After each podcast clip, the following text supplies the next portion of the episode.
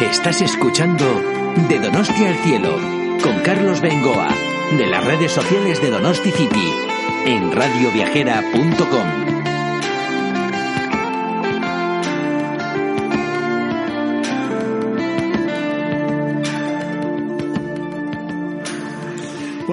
tema más que gaviota, lo que tendría que hacer es coger una bicicleta. La verdad es que por la vinculación que he tenido con el mundo del deporte en mis años de radio, muchos años, tengo que reconocer que el fútbol y que el ciclismo han sido mis dos grandes pasiones. Y dentro del ciclismo creo que a día de hoy no me habré perdido una sola etapa del Tour de Francia. Y dentro del Tour de Francia, pues ir a los Pirineos, como amante que soy de la naturaleza, eh, pues es algo que todavía eh, es el día que no me aburre. Y ya ver pasar el Tour de Francia por los Pirineos, me puedo morir.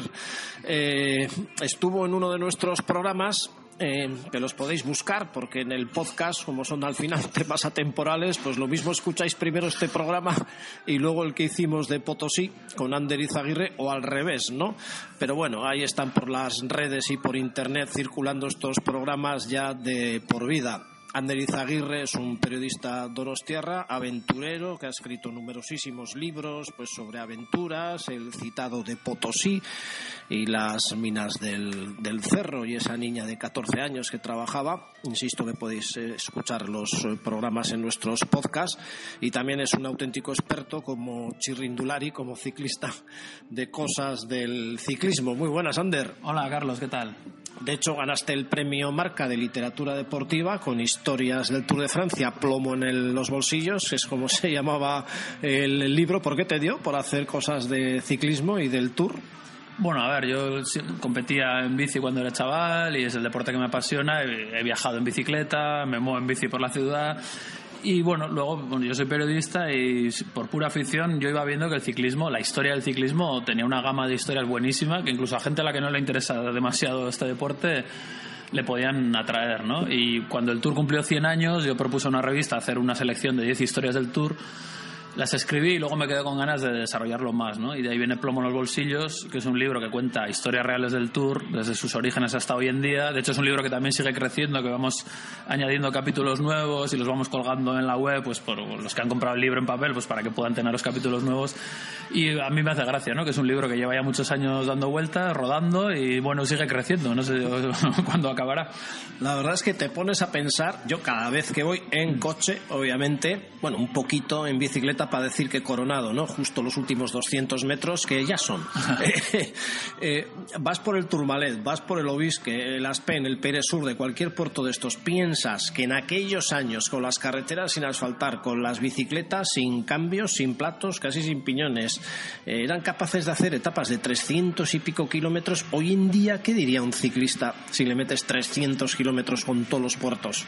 Bueno, es que estamos hablando casi de dos deportes distintos, ¿no? El, el Tour de los primeros años era una aventura, no era, vamos, era un salves el que pueda, etapas maratonianas. Incluso es curioso, no solo las dificultades materiales que has mencionado, sino que el propio reglamento del Tour estaba pensado para poner más dificultades. O sea, les prohibían que alguien les diera comida, que alguien les diera bebida. Tenían que bajarse al pozo a buscar la comida. No les dejaban cambiarse de ropa, ni ponerse más, ni quitarse lo que llevaban. Era todo pensado para que fuera lo más duro posible. Es decir, eh, hasta que llega a unos límites, pues ya, bueno, luego llegan las historias del dopaje, de los excesos, de las muertes, y dicen, bueno, esto hay que empezar a regularlo un poco porque se nos está yendo de las manos. Pero los, los capítulos primeros de Plomo en los Bolsillos eh, a la gente le, le sorprenden un poco porque es que no parece una aventura bueno impensable hoy en día, ¿no? Y hay, eso da pie también a que hubiera una serie de personajes muy estrambóticos, muy rocambolescos, que hacían todo tipo de, incluso de trampas o de ocurrencias para hacer esas etapas. Bueno, algunos se subían al tren, otros, otros creían que lo mejor era beber vino tinto y con yemas de huevo. Bueno, era un mundo muy, no tiene nada que ver con el ciclismo actual, ¿no? Hay fotos graciosísimas antiguas de estos ciclistas coronando el Tourmalet con el periodista en una moto informando, que tendría que ser dificilísimo también en aquellos años, que no había ni Twitter, con que tú fíjate cómo demonios informarían de todo eso. Bueno, hay una historia muy buena, a mí me encanta. En el primer Tour de Francia, en 1903, eh, había un periodista como enviado especial al pelotón. Era Gilles Lefebvre, que era además el periodista que tuvo la idea de hacer una vuelta por etapas de ciudad en ciudad. Y él lo que hacía era salía con los ciclistas, les acompañaba muchos kilómetros, iba hablando con ellos, eh, bueno, vivía la carrera desde dentro, luego cogía un tren, se adelantaba y luego llegaba a meta y escribía la crónica de la etapa. Es decir, había un periodista que participaba en la carrera. O sea, a mí me parece, ese, hombre tenía el oficio que tú y yo seguramente soñábamos, ¿no? Bueno, eh, de todas formas has dicho antes que por controlar el tema del dopaje hoy en día no parece que se ha conseguido, pues porque ya han caído eh, Ulrich, Pantani, Armstrong, bueno, un, montón. O sea, no hay forma de parar ese tema, por muy suaves que sean las etapas hoy en día. No, además yo creo que no. A veces se dice que, joder, es que el tour es tan duro que por eso hay dopaje. Yo creo que ese argumento no tiene mucho sentido, porque también hay dopaje en los 100 metros lisos. Es decir, hay dopaje desde el momento que hay una competición. Y, bueno, pues pasa en todos los deportes, en algunos más, en otros menos. Entonces, yo creo que hay que entender que la historia del Tour para mí es muy humana porque no es solo la parte épica, heroica, sino también hay, bueno, hay trampas, hay traiciones. Yo quería contar un poco también las historias oscuras, ¿no? Creo que negarlas es un poco, bueno, ingenuo o, o querer engañarse, ¿no? El ciclismo tiene un problema muy grave con el dopaje porque le quita credibilidad, porque, bueno, eh, hace unos años fue peor porque terminaba el tour y tú no sabías, en los dos meses eh, un laboratorio iba a decir que el ganador era otro, ¿no? Entonces, eso es un problema gravísimo porque el tour al final es una narración, tú lo sigues como un espectador o un lector, pues todos los días hay una entrega, hay unos protagonistas, hay una trama y si no te crees el final, pues es que no tiene sentido. Oye, ¿por qué los vascos y esa tradición del ciclismo, del ir a los Pirineos, del Tour de Francia en concreto, los, donostiarras eh, más todavía, pues porque nos pillan más cerquita los, Pirineos? Pero cada vez que pasa la carrera por los Pirineos, se puede decir que casi la mitad serían vascos, con sus tiendas de campaña, con sus banderas, con sus colores. Sí, bueno, es una tradición, tiene mucho fundamento histórico, ¿no? Ya desde los primerísimos tiempos, bueno, yo escribo un capítulo sobre el primer vasco que corrió el Tour, que era, le llamaban el Cojo, que era un bilbaíno que fue en bici de Bilbao a París en 1910, ¿no? para participar y llegó tan agotado que en la primera etapa ya llegó fuera de control, ¿no? Una historia muy divertida y muy épica también. Y ya en los primeros años, ya, pues el Cojo fue porque un grupo de, de, asociaciones vascas de, deporte, pues ya se reúnen con la gente del Tour, oye, pues a ver si puede participar alguno de aquí. Y claro, estamos pues muy cerca de Francia, eh, en una zona que bueno, con una zona con una prosperidad industrial que permitía el desarrollo pues del deporte, de bueno, de, este tipo de, de, manifestaciones, ¿no? Y esa tradición de fabricantes de bicicletas, de empresas que apoyan el ciclismo, bueno, pues ha ido creando una masa que a mí lo que me gusta es que no depende exclusivamente de que haya un gran ídolo, ¿no? En los tiempos de Indurain esto era el apogeo, todo el mundo seguía el ciclismo y el Tour, pero incluso cuando no está Indurain o cuando desaparece Euskaltel, creo que se mantiene una base bastante alta, ¿no? Y a mí eso me, me reconforta, ¿no? Que bueno, aunque no haya, aunque no sean años, eh, bueno, ahora parece que vienen unos años mejores con Landa y los Izaguirre y tal, pero incluso en los años que no hay, yo que sé, un líder ciclista vasco, creo que esa afición tiene, bueno, tiene mucha base, ¿no?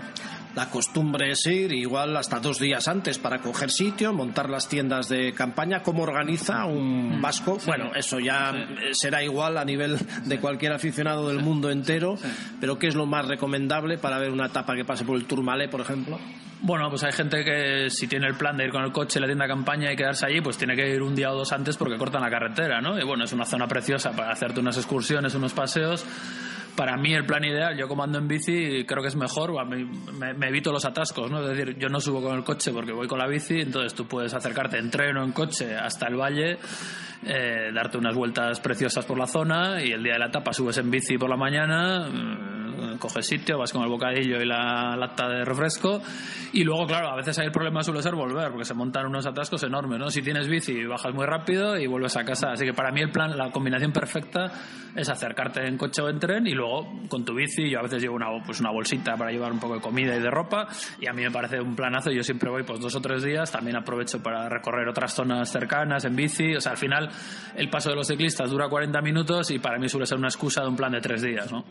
Los Alpes nos pillan más lejos, los Pirineos aquí al lado, es la gran suerte que tenemos en esta tierra, que en hora y media hay un radio de acción que puedes estar desde las largas playas de las Landas hasta la costa de Gaztelugache, el Pirineo Navarro, que es una delicia, es la suerte que tenemos aquí.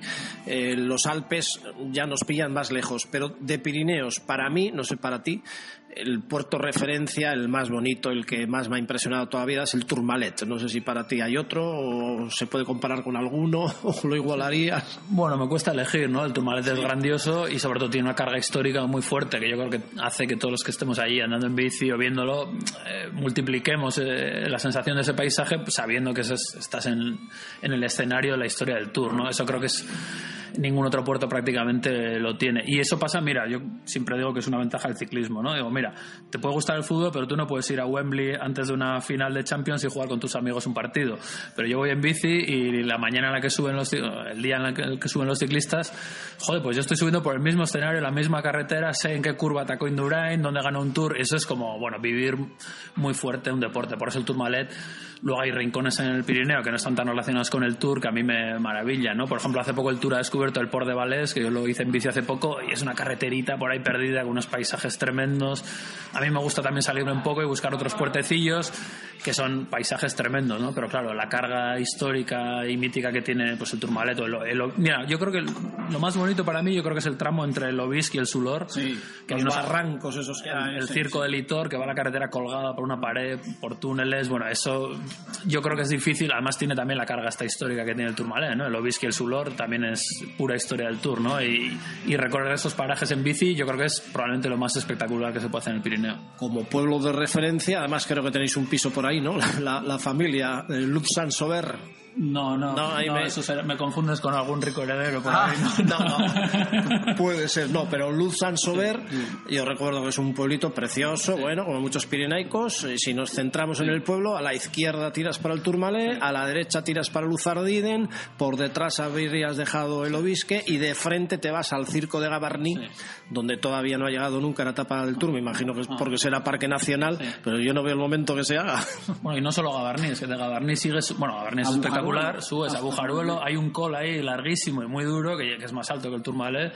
Sí, yo creo que también es parque nacional, es una zona muy remota y bueno, también me parece bien que se preserven un poco, ¿no? Pero para el aficionado en bicicleta, salir de luz, pues eso, lo que has dicho tú, ahí puedes pasarse una semana subiendo cols míticos y si tiras, yo recomiendo eso, ir a Gabarní y de Gabarní seguir subiendo con mucha paciencia porque es muy larga, la subida hasta Bujaruelo, Bucharó le llaman allí, Bujaruelo, sí, sí. Sí, sí, madre mía, qué paraje, ya estoy con los dientes largos. Oye, nada más, muchas gracias, Ander, hasta otra. A disfrutar, adiós.